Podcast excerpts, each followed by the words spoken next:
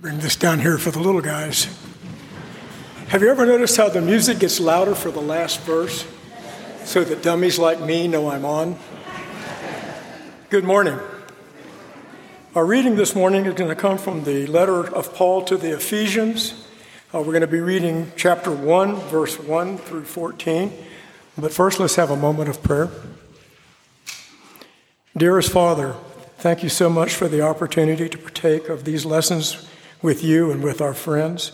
Help us learn today what we may take into our week of chores and work and familyhood, uh, and bear with us as we go through those times. Amen. Ephesians chapter 1, verse 1. Paul, an apostle of Jesus Christ by the will of God, to the saints who are in Ephesus and who are faithful in Jesus Christ. Grace to you and peace from God our Father and the Lord Jesus Christ.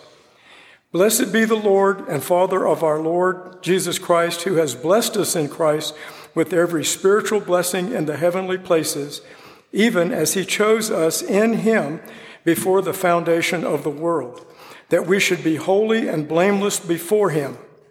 In love, he predestined us for adoption to himself as sons through Jesus Christ according to the purpose of his will, to the praise of his glorious grace, with which he has blessed us in the beloved.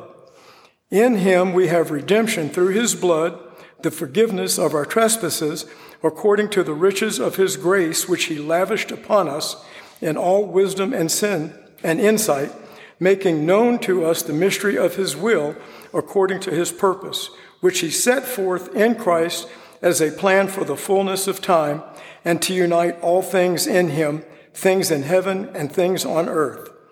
In him we have obtained an inheritance, having been predestined according to the purpose of him who works all things according to the counsel of his will, so that we who were the first to hope in Christ may also be to the glory, to the praise of his glory. In him you also, when you heard the word of truth, the gospel of your salvation, and believed in him, were sealed with the promised Holy Spirit, who is the guarantee of our inheritance until we acquire possession of it to the praise of his glory. Bless God's word.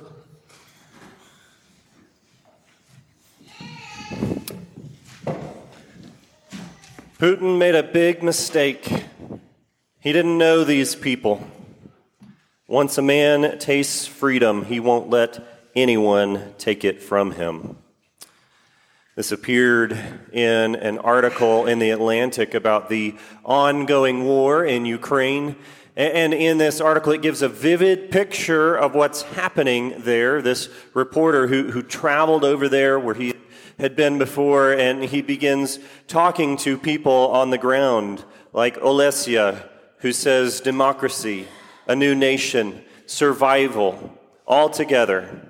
This is a sacred war. It's everything good against pure evil. And Ukraine would win, she assured me, relentlessly optimistic. If you were to read this article and take the time to go through it, you'll find other things like this as he begins to paint a very vivid picture of what's happening there on the ground and how the people of Ukraine are viewing this situation. And in this article, and in fact, uh, in the news, uh, in culture, in everywhere but Russia, it becomes very clear. Russia is the villain, and the people of Ukraine are the heroes. Every good story has a hero. Just like this, just like this, every good story has a hero. If it doesn't, there's really no point in reading it, and it's going to melt away into the background noise of history. The best stories have a hero. And if you were to go back into ancient Ephesus and you were to be there in that time and you were to, to, to be on the ground and talk to the people and see what's going on and, and talk with them like this man did in Ukraine, it would become very, very clear that in Ephesus, the goddess Artemis is the hero. Two uh, scholars put it this way N.T. Wright and Michael Bird. They said Ephesus had temples to Zeus and Apollos, to the goddess Roma, and to the emperor Augustus. But larger than all and four times larger than the Athenian Parthenon, the famous temple to Artemis was situated on the northeastern edge of the city. One of the wonders of the ancient world, an icon of Ephesus, in the same way that London is known by Big Ben and Sydney by its opera house. Artemis was acclaimed as Queen of Heaven and venerated by adherents as Lady and Savior. She was associated with protection from evil spirits, illness, and misfortune. The Artemision was a place of banking, sacrifice, and asylum. Twice a week, a procession of devotees took place through the city. The image of the goddess adorned local coins. A month of the year was named after her. Games were held in her honor, and she was revered as the divine guardian and benefactor of the city. Are you getting the point? A measure, and this is incredible, a measure of the importance of Artemis and her shrine was that a sanctuary dedicated to Emperor Augustus was located within its precincts. The emperor is under Artemis care. This was not simply about what the modern world calls religion. Artemis Clearly, clearly in Ephesus, Artemis is the hero. She is the hero of the economy. She is the hero of religion. She is the hero of the culture. She is the hero even of the emperor. If you are within that city, Artemis is Savior. Artemis is Lord. Her story controls the narrative for the city and everyone in it, even the emperor's importance, is subjective to hers. Now we know that the people took this very, very seriously. We actually read about it in Acts 19. In Acts 19, we read about what happened when Paul first comes to the city with the message of the gospel. And it says this It says, About that time there arose no little disturbance concerning the way, which is what Christianity was called at the time.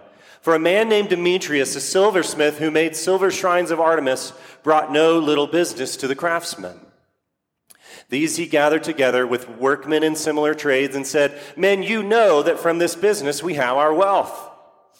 And you see and hear that not only in Ephesus, but in almost all of Asia, this Paul, who's writing this letter, has persuaded and turned away a great many people, saying that gods made with hands are not gods. And there is danger not only that this trade of ours may become come into disrepute, but also that the temple of the great goddess Artemis may be counted as nothing, and that she may even be deposed from her magnificence, she whom all Asia and the world worship. Are you getting the picture? Are you getting the picture of how highly they hold Artemis? That Artemis is the hero here. In fact, if you were to continue reading in Acts, what you would find is that after this, he stirs the people up, and, and there is a riot that moves Paul and the others, and it moves some of the people into the temple of Artemis. And for two hours, the crowd is yelling out, Great is Artemis of the Ephesians! Great is Artemis of the Ephesians. They took this very, very seriously that Artemis was the hero of Ephesus. Artemis is the hero of the world. And to the church in that city, Paul writes these words that Alan read for us. Paul is writing about who is the real hero of the story.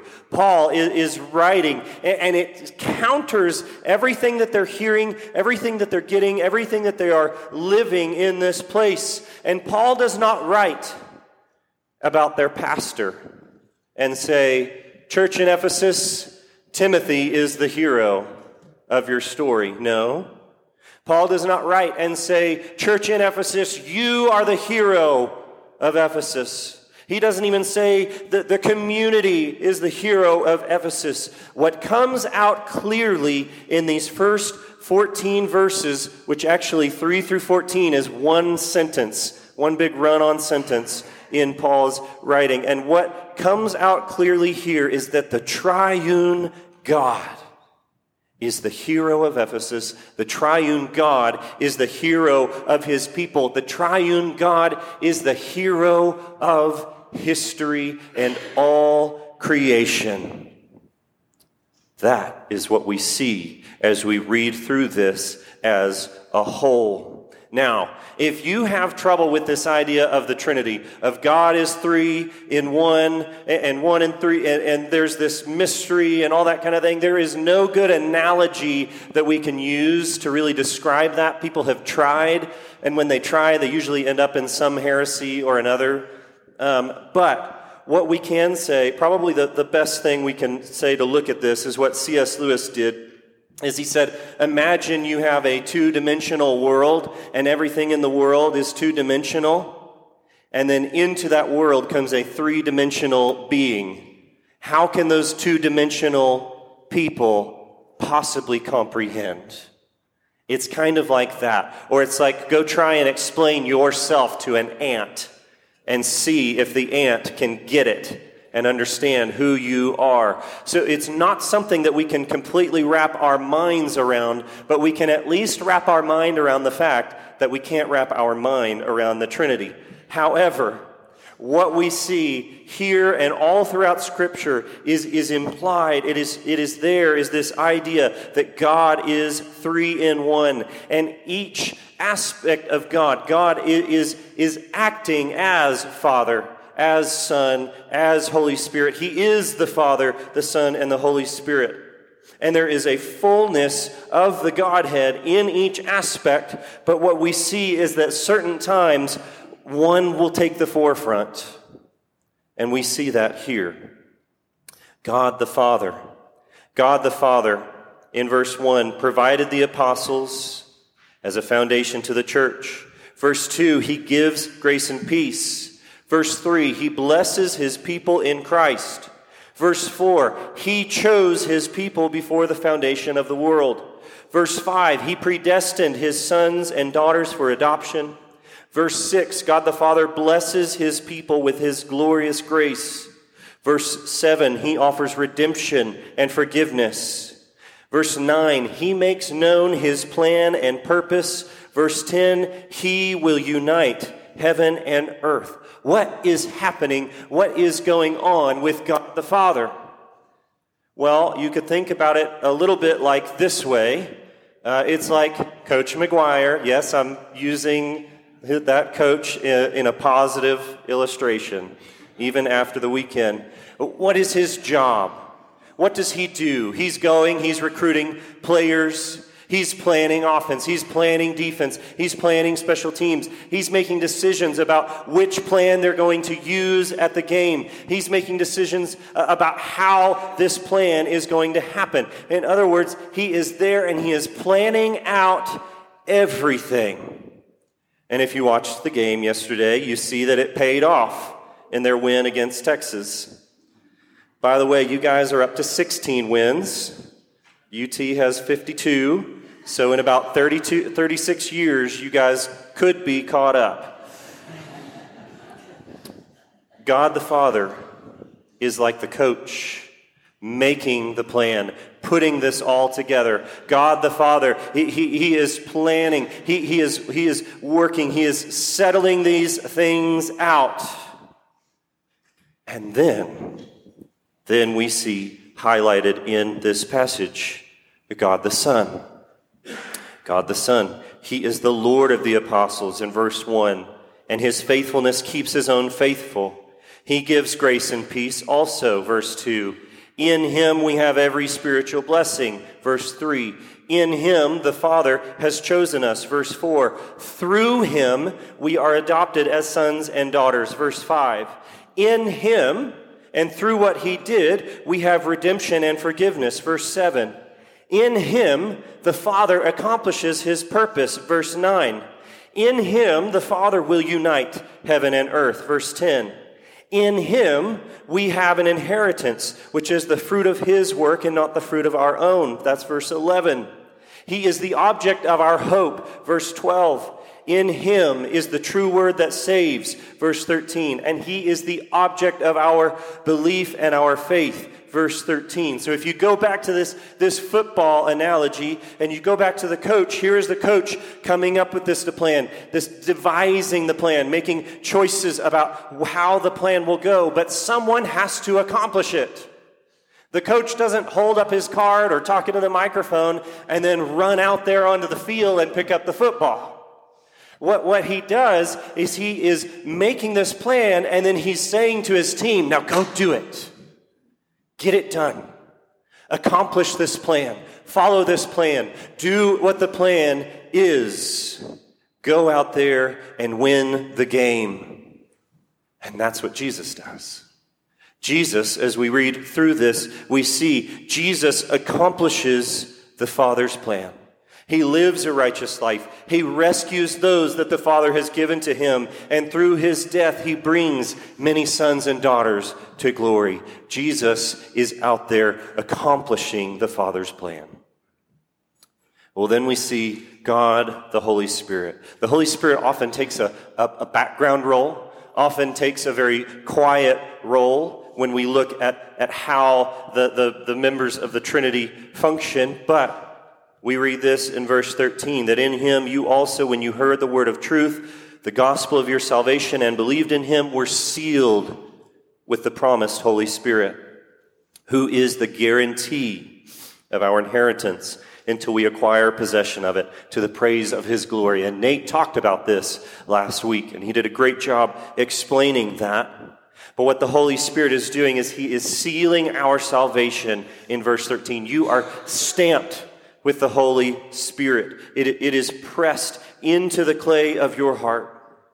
And he guarantees our salvation. Verse 14, God's promise is written on you with the Holy Spirit. He has written the guarantee into your soul that what the Son accomplished is applied to all those who believe in Christ. And this is where the analogy breaks down a little bit, but we're going to go with it anyway.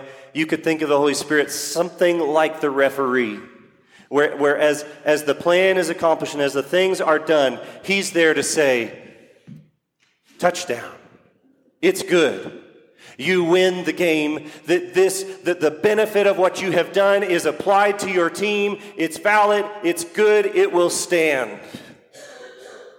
The Holy Spirit is doing this for you, applying the work of the Son that was planned by the Father to those who belong to the Father. And all of this benefits us. All of this benefits us, but it's all about Him. Do you know what you call the one who is doing all of the action? Do you know what you call the one who is the main focus of the story? Do you know what you call them? The dictionary says you call them a hero. The principal character in a literary or dramatic work, the central figure in an event, period, or movement. God is the hero of this story. And what it says three times through here, verse 6, verse 12, verse 14, is that all of these things are happening to the praise of God's glorious grace. God is the hero of this story, and God is the hero of your story, not you not me. He rescues us. That doesn't make us the hero. It makes us the object of rescue. And now here is the thing when we are confronted with that, we know that deep down, deep down, there is something inside of us that does not like that. We want to be the hero of our own story. We want to be the hero. C- culture and, everything in, uh, and the, the things that are inside of us, they're saying, look, it's all about you. Your life is all about you. Your choices are all about you. Everything that's going on is all about you. There was even a nonprofit that, that I, I saw their fundraising, and it was saying, Be the hero. Come be the hero of this cause. If you give this, if you give that, if you get, you can be the hero. You are not the hero. I am not the hero. And that bothers us because if I'm not the hero, someone else's story takes precedent over mine. And that counters everything that we hear in a Western culture. Someone else's story takes precedent over mine. It takes precedent over my business, my relationships, my free time, my hobbies, my ethics. Someone else's story impacts every decision that I make. But this is nothing new. This is nothing new. It's the same thing that was happening in Ephesus. What did we see about Artemis? If you are a sculptor, you make idols. If you are a butcher, you get you prepare meat for sacrifice. If you want to do something in the religious field, guess what? You're going to go work at the temple. If you're an economist, if you're a, a tax collector, whatever it is, you are doing it in relation to Artemis. Her story is controlling you and what you do. Her story is overriding yours. It is more important. And we don't like that. And so we hold things back and we say, God, you can be the hero of my ethics, but not my finances. You can be the hero of my Sunday, but not Monday through Saturday. God, you can be the hero of my job, but not my hobbies. Why? I want to reserve the right to keep part of my life out of God's story. What is Paul saying? Paul is saying very clearly the triune God is the hero of your story, and his story is the story that shapes everything that you are and everything that you do. And as we come to understand the gospel, and as we come to understand what, what is being said here, we actually begin to want that. Because we begin to realize we're not the coach, we're not the players, we're not the referee, we're the fans. Everything that we do be- becomes about pointing to how great God is and to pointing everyone and everything to the praise of His glorious grace. Because all of history, all of life is about Jesus, and it should point to Him. You can try as hard as you want to. You can try as hard as you want to. You cannot make history about you. You can't do it. People have tried. You can't do it. But what you can do is, is you can recognize that this is God's story. God is the hero of this story, and we can begin to let his story become ours. We can begin to participate in his story. We can begin to look to him to see what is he doing? What is he trying to accomplish? How is he at work? I want to be a part of that story. And when we do that, and we let God's story become ours, we begin to join ourselves into what He's doing, it becomes an incredible comfort. And I, we can only look at this briefly, but it becomes a comfort because if God is the hero, three things. The best days of your life are because of Him, the worst days of your life will work for Him, and every day of your life can make a difference. Here's what I mean the best days of your life are because of Him. What I mean is, every blessing that you have, every good thing that you experience is from Him. We're familiar with this concept, really. Um, we, we talk about it um, on Memorial Day, we talk about it 4th of July, we talk about it Veterans Day, about the freedom that we experience in this country. It came from someone else. That blessing, that benefit came from someone else. In fact, even the vets didn't fight alone. They fought side by side, depending on the others around them. Their victories came from them, from others. Likewise, what, what is said in James is that we experience these blessings from God. The good things we enjoy, every good gift is from God. Our best days come from God. The other thing is that our worst days can work for him. And very simply, let me just put it this way if God can make the worst day that anyone has ever experienced in history, the only truly innocent man nailed to a cross to suffer for the sin of the world, if God can take the worst day in human history and turn it into the greatest good that humanity has ever known, he can take your worst days and he can weave them into his plan to make all things new. It doesn't mean it isn't painful. It doesn't mean it isn't hard. It means God is at work even in your worst days, just as He is in your best days. And you will never experience anything worse than Jesus. And everything you experience, you don't experience it alone. The Lord is with you.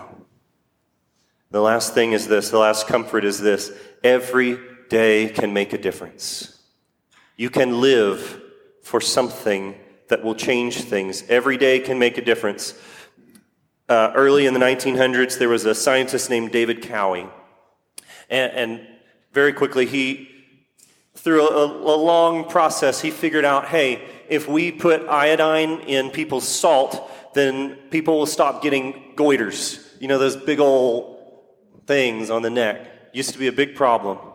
He figured this out, and now, guess what? You don't have a bunch of people in Michigan and Switzerland and stuff walking around with these big goiters because this man figured out put the iodine in the salt. But here's what's important about this you probably didn't know his name until I said it.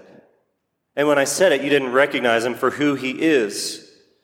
Listen, you can devote yourself to a cause, to a company, to politics, or nothing, and someday you will be forgotten. You will be forgotten, and you might work really, really, really hard for something, and guess what? It only takes someone else's one bad decision to undo all of it. But if you want to make a difference, you can invest your life in something eternal, and this is how you do it every day. And this is a dangerous prayer, but every day you wake up and you ask yourself, Who am I going to serve?